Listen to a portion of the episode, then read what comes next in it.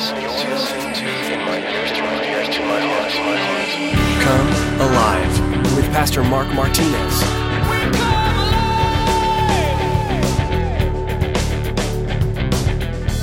See, God is the author of our decisions. Proverbs 21 1 says, The king's heart is in the hand of the Lord, like the rivers of water, he turns wherever he wishes. Whoa, there you go, Mark. I'm not a king. You might be, if you're a dad in your own house, you have a throne in there, you sit on your chair, you rule it, or should. Maybe you're not a king. Maybe you're just a regular guy or a girl. Put your name in there.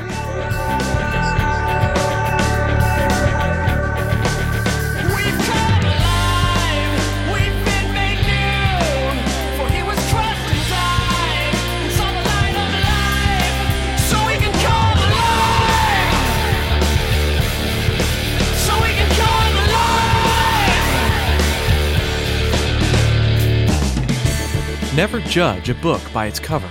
Saul was a tall and handsome young man. He came from a wealthy family. Yet, despite having so much privilege, he seemed disarmingly humble, shying away from the incredible role offered to him. Although the man Saul seemed like he fit every earthly criteria for leadership on a superficial level, beneath the surface, the power that came with the promotion produced pride and a sense of entitlement in his heart.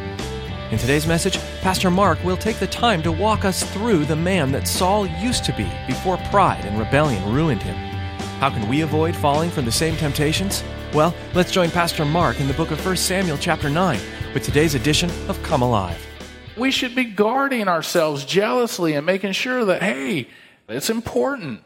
Because what happens is we start to be these little cliques, and nobody knows the problems I have, you know, and, and nobody knows how to pray for me. And all of a sudden it's like, hey, you know, so and so, I want you to pray. Who's that? Oh, you know, they've been coming to our church for at least 15 years. We're not that old, but, you know, you find out, like, yeah, no, I didn't know them. Yeah, Really? We're small enough. We should all know each other, except for the new people. We should even know when the new people come in. Be like, oh, hey, man, glad you're here. They don't know that you're not new. So, do we separate ourselves? Are we relatable? Do we hang out with other people from our fellowship or just the same few every Sunday? And so, you know, sometimes we need to mix it up a little bit. Some of you are doing it. A lot of us are doing it. Uh, You're doing a great job. Look at verse 13 as we move on. And as soon as you come into the city, you will surely find him before he goes up to the high place to eat. For the people will not eat. This is the ladies talking to, to Saul and the servant. For the people will not eat until he comes, because he must bless the sacrifice. And this is one of the few times you find somebody blessing the food before they start to eat here. I think this is where we get our praying before meals. Afterward, those who are invited will eat. Now, therefore, go up, for about this time you will find him. And so they went up to the city, and as they were coming into the city, there was Samuel coming out towards them on his way up to the high place. Stop right there. So they're going from city to city. The servant just happens to know that there's a prophet in Zuph. And, you know, when you read this, you might think, oh, well, that's cool. You know, maybe this guy's been here before. But, you know, you have to think they go from place to place. Do you think this is a coincidence or a chance that the servant was chosen to go? Do you think it was just by chance that this servant was chosen to go? And they just so happened to be in a town where Samuel is, and that the meal hadn't even been blessed yet, seeing just the right women who knew exactly where Samuel would be. I mean, do we call this coincidence? No. You got to look back and watch and see how God's hand is on this whole situation. You have to see God is involved in this. Look at verse 15.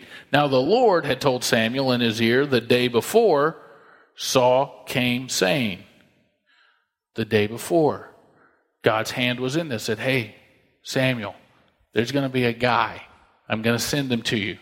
I'm going to let them look around in these other cities, but I'm going to bring him to you at just the right moment, just the right time. And so here's God talking to Samuel the day before, and then again in verse 17, and it talks about at the present time, and this is what God wants from me and you as well. And you might say, well, what's that? Turn to Isaiah uh, chapter 30, and we're going to look at verse 18. And God's talking about the work of the Spirit through Isaiah. And um, what he will do on, on our behalf at just the right time. And you have to see this. So underline these verses. And I told you verse 18.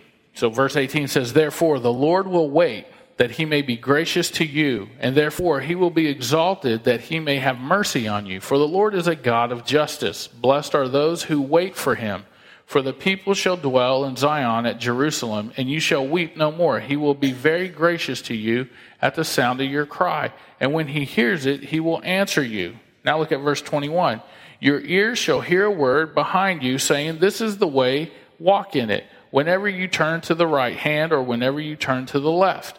You will also defile the covering of your images of silver and the ornament of your molded images of gold. You will throw them away as an unclean thing, and you will say to them, Get away. And so here the Lord is saying, There will be a day where we won't want anything to do with idols or graven images, those things that can't lead us or guide us. There's going to be a day and a time where we're not going to want to have anything to do with the things that can't lead us or guide us. Money can't lead you or guide you. It can't make any kind of decision for you. But you might be saying, oh, but it makes it a lot easier. But you make the decision. You have to pull that little idol out of your wallet where you keep it tucked away nice and safe and say goodbye to him or her. It's only hymns. But get, say goodbye to your money. And so you, you'll come to a point, we will come to a point, hopefully, before it's too late, that we realize that some of those things we follow won't give us any direction. Promotion doesn't really give you direction because at that point you have to keep it, you have to work for it. So, gold, silver, a relationship, those can't lead you on a path to heaven, but God can. And that's the thing. Your promotion, your job will not lead you on a path to heaven. And we have to realize that. You say no to the false God and yes to the real God. And when you do, God says, I'll be right behind you and I'm going to whisper in your ear, this is the way. Now let's turn back to 1 Samuel. And we're going to see in verse 16, it says, Now the Lord told Samuel, verse 15, in his ear the day before Saul came. Now, this, this part where it says the Lord had told Samuel in his ear is literally uncovered his ear. It's the same thing you see in Ruth chapter 4, verse 4. And, and it's an uncommon, it's the same phrase used in 4 4. The phrase taken from the pushing aside of the headdress so you could hear when you whispered in somebody's ear. My daughter does that. When I, she goes, Dad, tell me a secret. She'll move her hair back behind her ear and get real close. And I'll just whisper, No, Dad, you got to put your hands up. You got to cup your hands. And so I'll tell her a secret if you don't get your feet off the couch, you're going to get in trouble. Okay, Dad. So it's the same thing. Moving the headdress in order to whisper, therefore, means that God had secretly told Samuel. God had secretly told Samuel. And it doesn't mean Samuel heard an audible, an audible voice from God. Doesn't have to mean that. It could be some way that God spoke to him. But he speaks in that still small voice sometimes where we have to pull back the coverings of our ears, the things that are crowding out, the things that keep us from hearing what God is saying. It's very, very important. Sometimes I, think we can't hear Him because we have certain things in our lives cranked up way too loud. And at that point in time, the bumper sticker, if it's too loud, you're too old, does not apply. We need to make sure that our ears are uncovered. Jesus says, He who has ears, let him hear. How many of you have ears? See them. You see mine real well. My hair gets real short. I cut it. I look like a car driving down the road with both doors open. So I got two ears. And sometimes they don't always work well because there are things that are crowding out or being too loud in my life, and I can't hear God speak until it's like, ah, oh, I missed it. Lord, forgive me. Verse 16 Tomorrow about this time I will send you a man from the land of Benjamin, and you shall anoint him commander over my people Israel. Notice the word does he say, I'm going to anoint him king?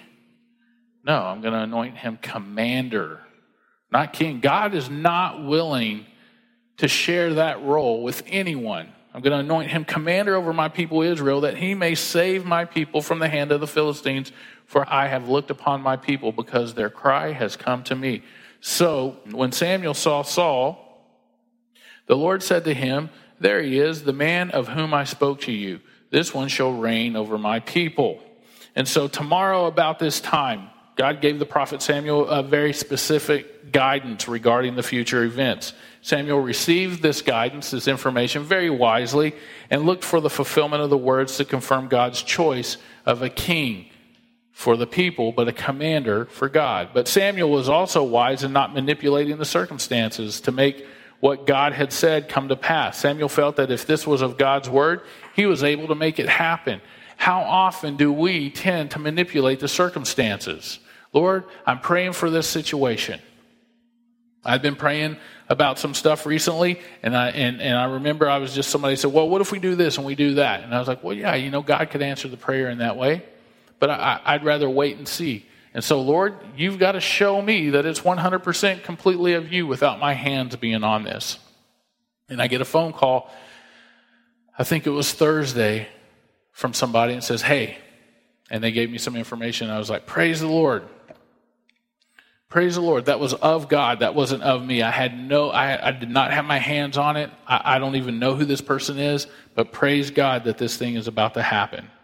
And so sometimes we tend to manipulate things with our with our own hands. And then he says, I will send you. If you look at that verse and what we're looking at, says, even though Israel had rejected the Lord God their king back in 1 Samuel 8 7, right? God was still in control. He, he didn't just step off his throne and, and be like, man, forget these people, they're lame, just because they asked him to. Uh, They, they asked God when they wanted a king, hey, we don't want you on the throne anymore. We want a visible king that we can feel, that we can touch, that we can see, that we can speak to. And so he didn't just jump off the throne and say, okay, cool, I'm going to let you do it your way. That would be almost as insane as if your children said, look, I don't want you to be mom and dad anymore.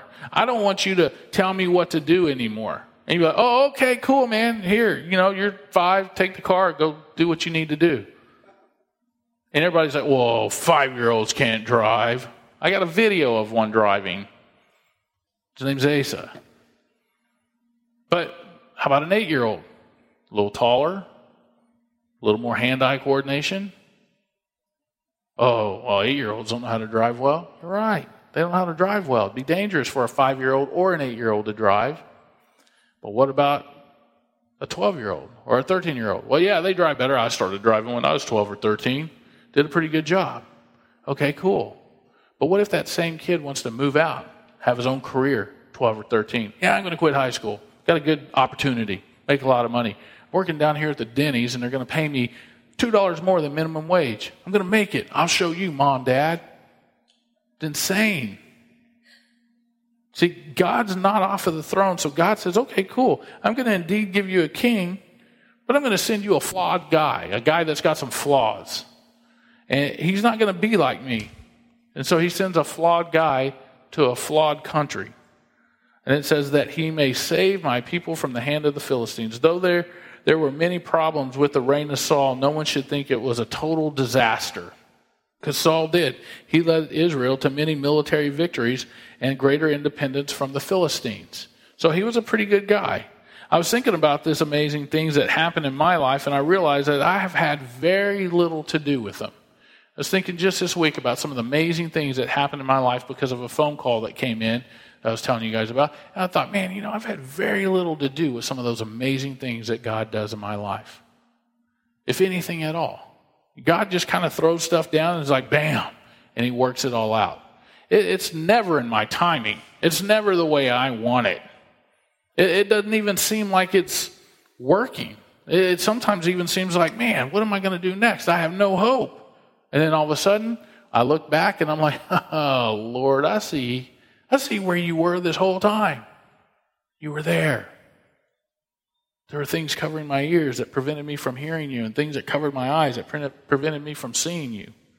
See, God can perform the miraculous in the most natural of ways. We're always looking for the cloud that says, go that way with a big arrow. Well, that'd be foolish. I mean, He can do those things, but take a moment and think about the next time you and, and whoever you're sitting around are going to do something, or maybe you don't know what to do. Maybe you and your buddy, your boyfriend, your husband, your wife, and you just stop and you say, Lord, what is it you would like for us to do? Where would you like us to go? A lot of times that happens. Anybody ever have the problem of, hey, you want to go out to eat? Yeah. Where do you want to go? I don't care. How about you? I don't care. Well, when that happens, stop and say, let's pray about where the Lord wants us to go. Because maybe He has a divine appointment for you at that place. I can tell you many times that happens in my life. The other day, I was ready to pack up and leave to go home and hang out with my family, and I prayed, I said, Lord, do you really want me to leave now? I mean, it's really quiet here. There's no employees, and, and I got this opportunity to sit and I can pray. And then all of a sudden, a phone call came through, and a brother in the Lord says, Hey, I want to come by. I'm like, All right, cool. And we had a great conversation, had a good time of fellowship. Man, it just set my day. It was a blessing. Other than that, I'd have probably gone home and done some other stuff and then been on a bike ride with my kids and, you know, having to wrestle with them or do whatever. I mean, that would have been a blessing as well, but it was like this thing was of the Lord. Lord, what do you want me to do? So next time you're, where do you want to go? I don't know. I don't care. How about you? I don't know. I don't care. Get together, pray, and ask the Lord where He wants you to go. And then be looking for those opportunities. I heard of another guy who did that same exact thing. He and his wife were going on vacation as a pastor and his wife, and they were going on vacation. They didn't know where to go. And so they felt like the Lord had told them a city. And so they land in the plane and get to that city and rent their car. And they're like, all right, Lord, what hotel do we stay in? And they prayed. The Lord told them. They show up, and there's some people sitting in the hot tub right when they get there. And so this guy, knowing him, he's crazy enough, and there's this couple was in the hot tub, and they were kind of kissing and smooching a little bit. And so he goes, Let's go over there. And his wife's like, No, no, no, I don't want to go over there. It's going to be awkward. And he goes, I don't care. Let's go over there. I feel like the Lord's telling us to go. And they hop in and they start talking to these people. These people are from a different country. But they're talking to him, have a conversation. Three hours go by. He says he's all wrinkled up and pruned up. And the people had no idea. They knew about Mormonism. They knew about Jehovah's Witnesses. They knew about being a Muslim. But they had no idea about Christianity. And so they sat up and talked to him. And the next day they saw him at breakfast in the hotel lobby. And that couple said, Hey, you know, the conversation we had last night was amazing. My wife and I stayed up most of the night till four o'clock in the morning talking about what you guys had talked about us, talked with us about.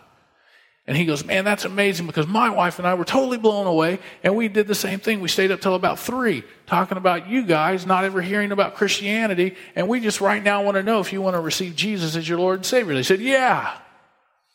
So they stay in touch with this guy and they actually planted a church. Lord, where do you want me to go? Just coincidence that they happen to be walking around from city to city looking for pickup truck donkeys. And there's a seer, a man of God. And Samuel happens just to be there at that right moment. And these women point them in the right direction. Coincidence or God? See, God is the author of our decisions.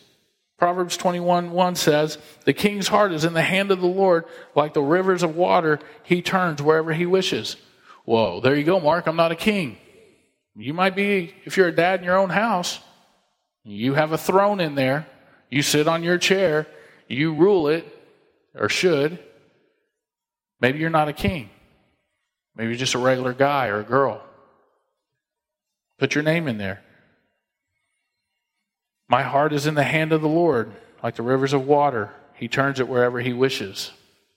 Can you make that your prayer? Can you make that your banner statement today? We see, we see something very natural happening in a very supernatural way. We see something very natural happening. You may say, Well, I, I thought God was bummed out about wanting a king. You might say that. Well, you know, last week we read he wasn't real happy with it, but he is. So why does it appear that he hears that he's helping or directing the situation? And I would have to say, well, I agree. Uh, he is. See, God's not pro monarchy. He's not pro monarchy, but rather pro merciful. Each time there's an assembly of Israel, if you look at these chapters, let's say, for example, verse 8, you see an assembly, verse 10, verses 17 through 27, and, and chapter 12 you'll see in those chapters there's an assembly of Israel. The leaders gather together, the people gather together. After the assembly, there's an action section, like right now. What these action sections show is God's mercy in providing for his people. Right now, chapter 9, verses 1 through chapter 10, 16, there's a future deliverer from the Philistines. So this guy's going to deliver Israel from the Philistines. Chapter 11, bringing deliverance from Nahash through Saul. Another deliverer. And then 13 through 14, deliverance from the Philistines through Jonathan, Saul's son. So, yeah, these are very natural things that happen, but through God, it becomes a supernatural way that He does things. And so we see that this takes place. It's not coincidence, it's all God. And God can direct and guide your life. We just got to pull back the thing off of our ears so we can hear. Look at verse 18. Then Saul drew near to Samuel in the gate and said, Please tell me where is the seer's house? And Samuel answered Saul and said, I am the seer. Go up before me to the high place, for you shall eat with me today. And tomorrow I will let you go and will tell you all that is in your heart. But as for your donkeys, now this has got to be freaky for anyone. He's sitting there, and the guy's like, Tell me where the seer is. I'm him. You're at my house. Just go up here to this place. But I know what you're here for. You're here for the donkeys. And he's like, Man, did we tell him about the donkeys? No, we didn't tell him about the donkeys. He's a seer. He's the guy from God. Of course he would know. God told him. So Saul's probably sitting there scratching his head, going, Whoa, that's a little weird. But as for you and your donkeys, your donkeys that were lost three days ago. And now Saul's probably thinking, man, we didn't tell, even if somebody did, we didn't tell them they lost them three days ago because we don't see that. Do not be anxious about them, for they have been found. And on whom is all the desire of Israel? Is it not on you and all your father's house? And then Saul answers and said, Am I not a Benjamite of the smallest of tribes of Israel, and my family the least of all the families of the tribe of Benjamin? Why then do you speak like this to me? Now, you got to understand, this is the smallest tribe. He's being very humble, something we, we probably won't ever see at this level again from this guy's life. He's like, Who am I? That's kind of like somebody go, Well, who am I? I mean, do you know my family? Uh, we're, we're not prestigious people. I mean, we're from the backwoods. We put the funk in dysfunction. So why are you talking like this to me? But though he says all these things, yet his dad's a very well to do guy. So yet there's this very humble spirit. He says, You shall eat with me today. All this must have seemed amazing to Saul. He's looking for a noted prophet, and the first thing the man he asks, Where's the prophet? He says, Here I am. I'm the prophet. And then the man of God invites Saul to dinner. Finally, he hears the words of, of many, and many people fear to hear from a prophet, and that is, Tomorrow I'm going to let you go. I'm going to tell you all that's in your heart. Like, oh, great, I'm probably going to die on the way home after I find my dad's donkeys. And then it says, On whom is all the desire of Israel? Is it not on you? With this, Samuel hints, gives Saul a hint of his destiny, his future destiny. All Israel desired a king, and Saul would be the answer to that desire.